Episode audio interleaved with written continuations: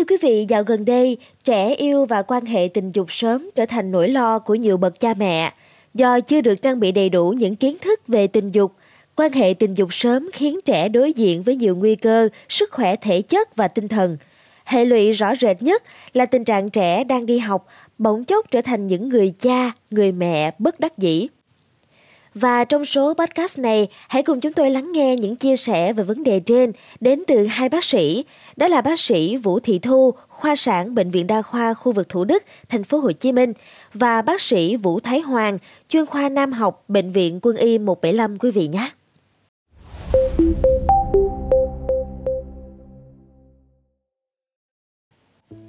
Theo báo cáo của Quỹ Dân số Liên Hiệp Quốc năm 2022 UNFPA, Việt Nam thuộc nhóm 20 nước có tỷ lệ phá thai vị thành niên cao nhất thế giới với khoảng 300.000 ca một năm. Trong số này, 30% là phụ nữ từ 15 tới 19 tuổi, với 70% là học sinh sinh viên.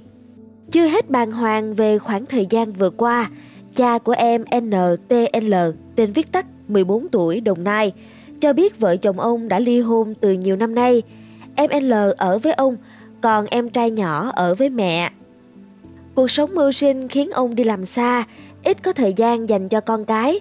Hôm nào về thăm nhà cũng chỉ thi thoảng ngồi lại chút, rồi phải đi làm ngay cho kịp công việc. Cách đây vài tuần, khi về nhà thì ông thấy anh L có biểu hiện giống như ốm ngán, tâm trạng lo lắng, sợ hãi. Thấy bất thường, ông mới đưa con đi khám.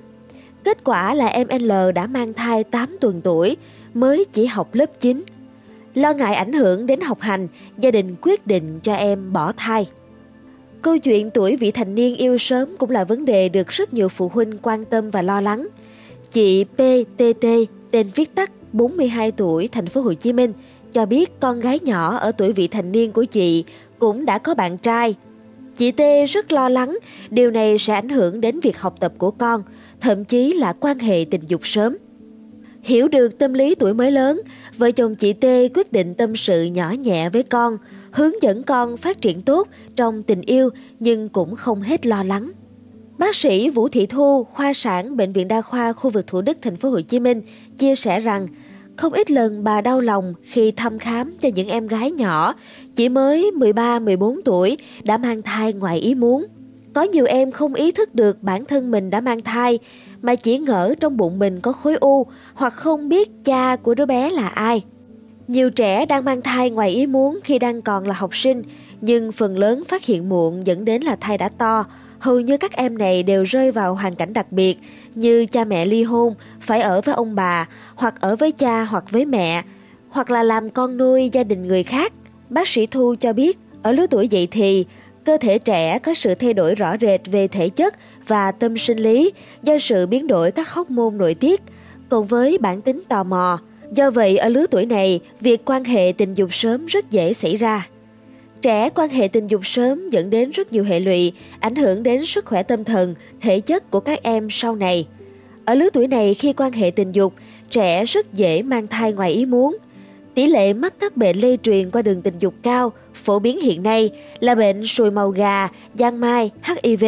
Bác sĩ Vũ Thái Hoàng, chuyên khoa Nam học Bệnh viện Quân y 175 cho hay, khi giới trẻ quan hệ tình dục sớm mà không có biện pháp phòng tránh có thể dẫn đến nhiều hệ lụy khác nhau như các bệnh lây nhiễm qua đường tình dục.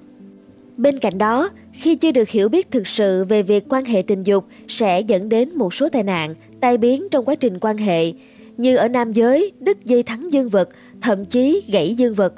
Còn đối với nữ có thể tổn thương âm đạo, gây các bệnh lý viêm nhiễm, nặng nề hơn có thể là rách âm đạo. Bác sĩ Hoàng nói thêm, nam giới còn trẻ thường mang tâm lý chủ quan, hồi hộp, sợ sệt nên thường dễ xuất tinh sớm. Nếu không được tư vấn giải thích kịp thời, có thể gây ám ảnh cho người bệnh về sau. Và việc không hiểu biết về vấn đề quan hệ tình dục không an toàn không tìm hiểu kỹ đối tác trước cũng chính là những nguyên nhân chủ yếu dẫn đến các bệnh lây nhiễm qua đường tình dục.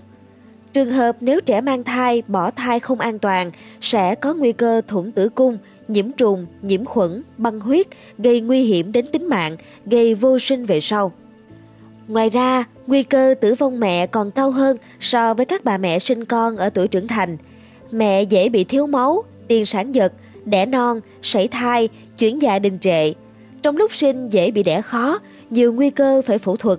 Bác sĩ Thu khuyến cáo cha mẹ của các con trong độ tuổi vị thành niên nên quan tâm đến con cái nhiều hơn, nên dành nhiều thời gian trò chuyện, tâm sự với con những định hướng đúng đắn về tình cảm. Cha mẹ và nhà trường nên phối hợp để trang bị cho trẻ những kiến thức về sức khỏe sinh sản, giáo dục giới tính, giúp các em có kiến thức và nhận thức đúng đắn, tránh được những sai lầm không đáng có. Cảm ơn quý thính giả đã lắng nghe số podcast này. Đừng quên theo dõi để tiếp tục đồng hành cùng với podcast Báo Tuổi Trẻ trong những số lần sau. Còn bây giờ, xin chào và hẹn gặp lại.